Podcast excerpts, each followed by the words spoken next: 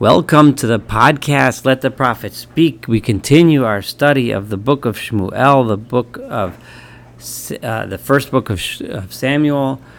Um, we are about to begin the study of chapter 11 today. At the end of chapter 10, Shmuel introduced the people of Israel to their new king, their new leader, Saul. However, not he wasn't that well accepted. He at this point hadn't yet actually accomplished anything as king, and many people kind of derided him, laughed at him, and Shaul didn't really set himself up as king. He kind of just went home and continued going about his business. So the first challenge for a king is about to happen, and we're going to read about today. And Shaul admirably stepped up to the challenge and proved himself to be a leader. And that's the episode we're about to hear about. Now, just a reminder at the end, there's so many things here that remind us of the end of of, of Shoftim, of the book of Judges. At the end of the book of Judges, the terrible event of the um, uh, rape and murder of the concubine led to massive civil war among the people. And if you recall, after the people slaughtered most of the tribe of Benjamin, they also took an oath not to allow their daughters to marry into uh, uh, the remainder of the tribe of Benjamin, the few hundred men that were left. And the people of Benjamin went to a town called Yavesh Gilad, which is one of the few places that did not join the rest of the people of Israel to attack Benjamin, to, to avenge uh, the, against the tribe of Benjamin. And they slaughtered all of the people in Yavesh Gilad and took the young women from there and brought them as wives to the to the, the remainder the remaining men of the tribe of Benjamin.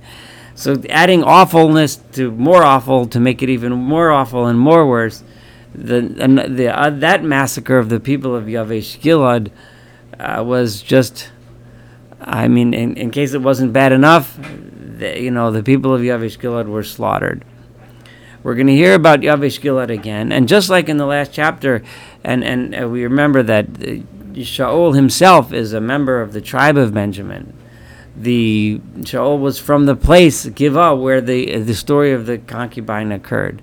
We're going to have in this chapter some more reminders of that story. Vayal Nachash Amoni, Nachash, which was the name of the king of the Ammonites. This was probably Nachash is the is the title name, kind of like the Pharaoh of Egypt was the Nachash of Ammon. And uh, uh, the people, and he vayichan al Yavesh Gilad, and he camped against the residents of Yavesh Gilad. Now, we just learned that not that long ago, the people of Yavesh Gilad were slaughtered. So, who was residing in Yavesh Gilad now? As we'll see from the story, there were clearly Israelites that were there. Um, so we, one would imagine that that some of the remnants of the tribes Yavesh Gilad lies on the uh, on the um, eastern bank of the Jordan River. So it was probably some remnants of the tribe of Reuben and Gad that went to resettle the area. So it was weak, newly resettled, um, and um, and uh, and this is the group that uh, of people that Nachash, uh, the king of Ammon, camped against and uh, and surrounded. Vayomer and he said, "Kol anshe Yavesh el Nachash," and all of the people in Yavesh Gilad saw they had no power against Nachash; they could not resist him. So they asked, said, "Kiras lanu berit v'navdecha." Just let's make some kind of agreement, and we will serve you. Just as their brethren on the other side of the Jordan uh, had some level of peace by becoming and uh, entering into servitude uh, under the Philistines, so will it be yours. Rather than stand up for themselves and be loyal to God, and uh, you know, by serving Nachash, they're basically accepting their their their gods and their ways of life, which was the antithesis of what God wanted them to do. God wanted them to be independent so that they can worship God in peace the way they're supposed to and teach the world about the ideals of monotheism, but this is not something that they were ready to do. They were ready to give up because they felt so weak. This is the state of the people at this time. They had no pride, they had no ability to stand up for themselves. So Vayomer Aleim, this is verse 2, Nachash Amoni, so the king Nachash of Ammon said to the people, lachem, if you want me to make you a covenant, this is how I'll make you a covenant. Um, I will gouge out every person's right eye, and I will, in such a way, shame the entire Israel. I'll shame the entire Israel by showing that I can just take over a whole place and and gouge out their eyes and mark them as servants of mine as opposed to being servants of God. Loves Yavesh, and the um, it's interesting. I heard some commentators point out that um, you know gouging out the eye is one of the things that in that when God commanded the Jewish people about the rules of taking uh, of, of slavery, he said that's something you're not allowed to do. If an owner were to do that to his slave, the slave would, would go free, right? Um, but but uh, and, and so so all the more so Nachash wanted to show that he's going to subjugate them, make them slaves, gouge out their eyes, and they'll stay subservient to him. Vayomre loves Ziknei Yavesh. So the elders of Yavesh answered as follows: Heref lanu shivas yamim. Give us a space of seven days, a time of seven days. V'nishlecha malachim, let us send messengers b'chol gvul Yisrael, in all the boundaries of Israel. If no one will save us, then we will come out to you. In other words, come out of the city and surrender to you. This is remarkable because um, the the response of Yavesh apparently was to accept this deal. In other words, he had the ability to attack them now. But he didn't. He said he, he gave them seven days. So much was he sure that the people of Israel weren't going to stand up for themselves. This was the state of of of um, shame and loss and weakness that the people of Israel were in at that time. And the people in Yavesh were ready to surrender.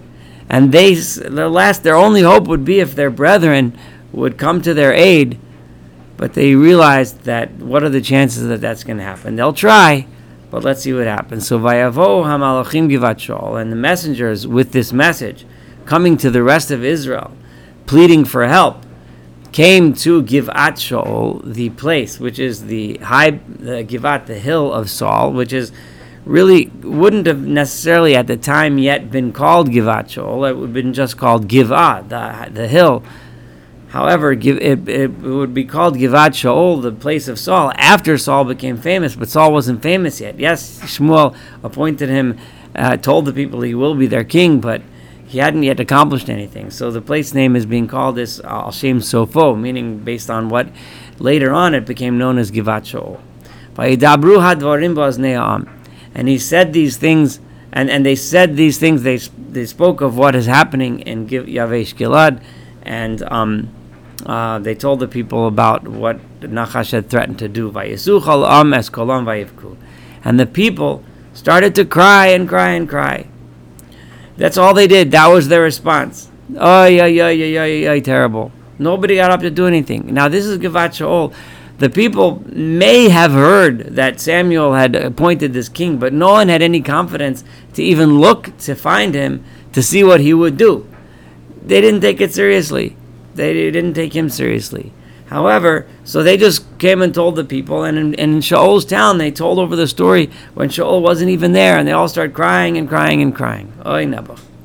Shaul bach min Saul, who was going about his usual life as a farmer, he was coming after plowing the field with the cattle, or working in the field with the cattle. So he comes in, some king, he's just been plowing. Vayomer Shaul Malam Kivku, what's everybody crying about? So Vayisaprlo at Divrei Anshe Yavesh. So then they told him what the people of Yavesh had said. And here, Saul, who before was the one who uh, who um, was just a simple, plain person who didn't want to step up to the plate because he didn't feel like he was worthy. Remember, he became a new man, a new person. And Shmuel said, gave him this, uh, gave him the confidence, and said, "You can make decisions on your own now." So the language chosen here is very important. Vatitzlach ruach Elohim The same language that we said when Shaul was among, when Saul was among the prophets. that the Spirit of God gripped him. It was that same Spirit that made him into a new man. That Spirit told him, I have to stand up and do something. Kishamu at when he heard these words. And he was very angry. Angry against the people and the people's reaction, but also angry at Nachash, who was ready to go and, and embarrass and shame the people of Israel in such a way. Vayikach tzemed bakar, and he took a pair of of ox of, of cattle. Vayinatcheo, and he cut it up. He cut the cattle up into pieces. This is a clear reminder of the horrific event of cutting up of the concubine, the woman that had been raped and murdered, into pieces to be sent around all of the tribes.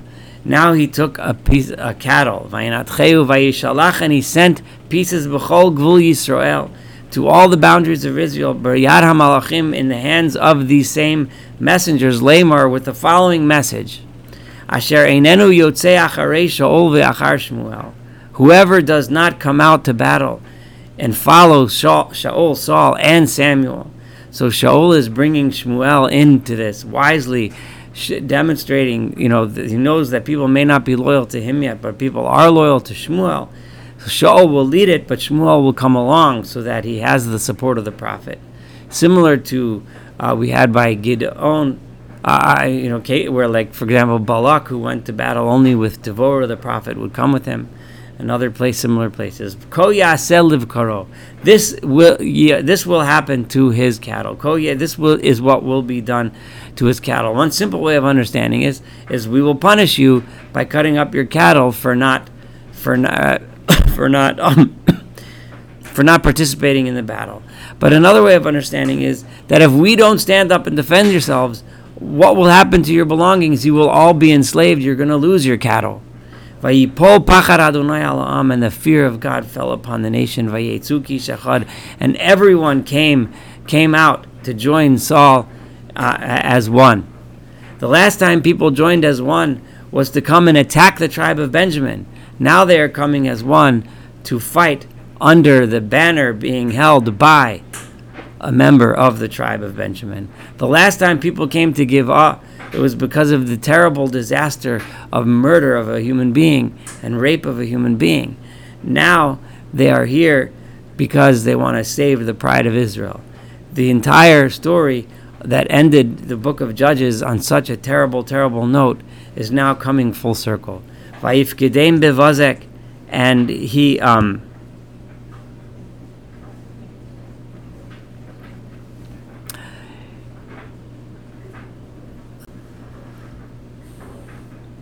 he um, Vayifkedem means like he, he counted them up, he, he mustered them uh, together, lined up the people in Bezek, in the place of Bezek. Um, by Yuvene Yisrael, and as he counted up his armies, he was Shlosh Meot He had 300,000 members of Israel, V'ish Yehuda, and of the tribe of Judah, Shloshim Elef, 30,000.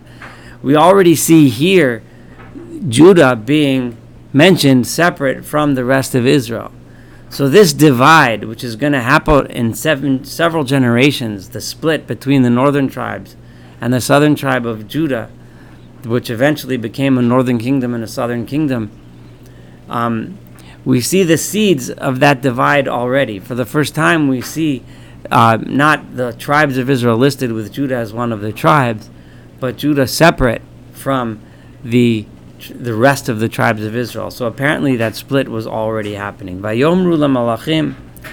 And he said to the messengers Haboim that had come, I want you to go back to Yavesh Gilad and return the following message. Machar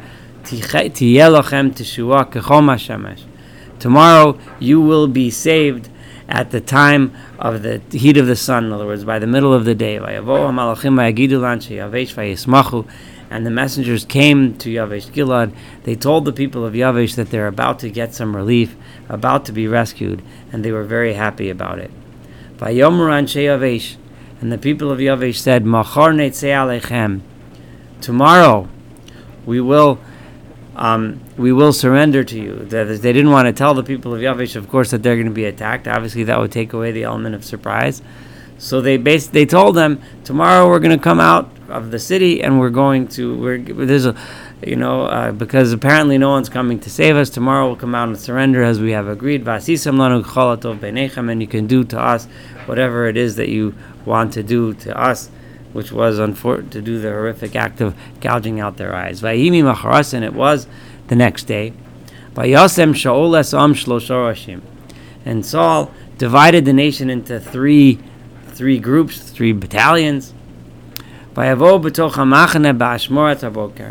And they entered the camp in the early morning hours. So in other words, they traveled and moved in at night and attacked early morning before the light before the light came. Vayaku at Ammon, and they struck down the Ammonites, fighting with them at Chomayom until the heat of the day. And by the time the middle of the day came, the war was over. Those that were left, that weren't killed, had run and scattered and and uh.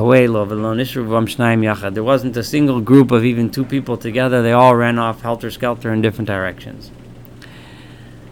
So now Saul had proven himself. He was able to unite the people. He was able to save this group of, of Israelites in Yavesh Gilad, and he was able to lead them in a successful battle with good strategy, quickly, swiftly, without any um, uh, without any hesitation. Vayomer Amel Shmuel. So the people now said to Shmuel, now that they see that Shaul is such a leader, Miha Omer Shaul.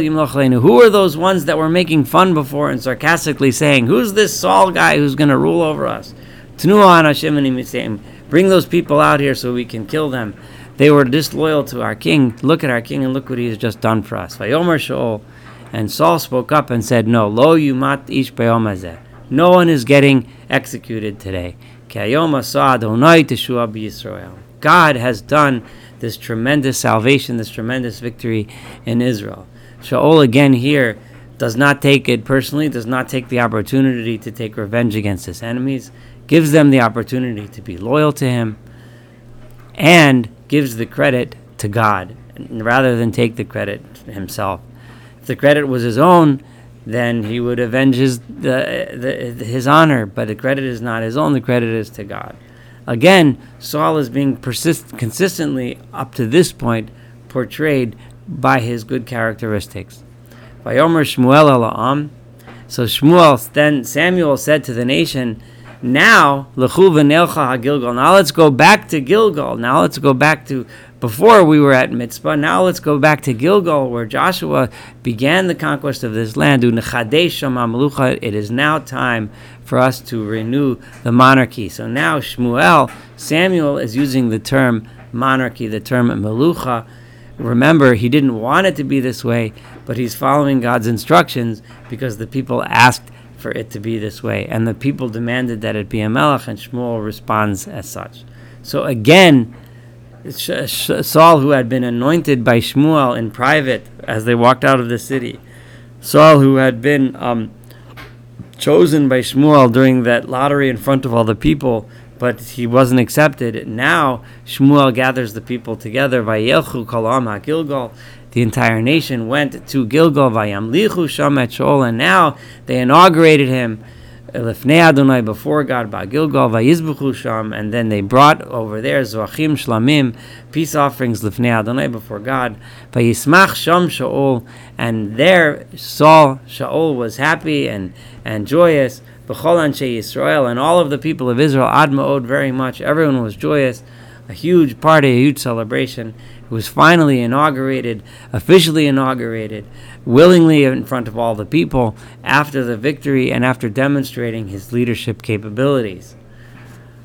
Thank you so much for studying chapter um, 11 together. Looking forward to studying chapter 12 and as we continue to read the story of Saul as king.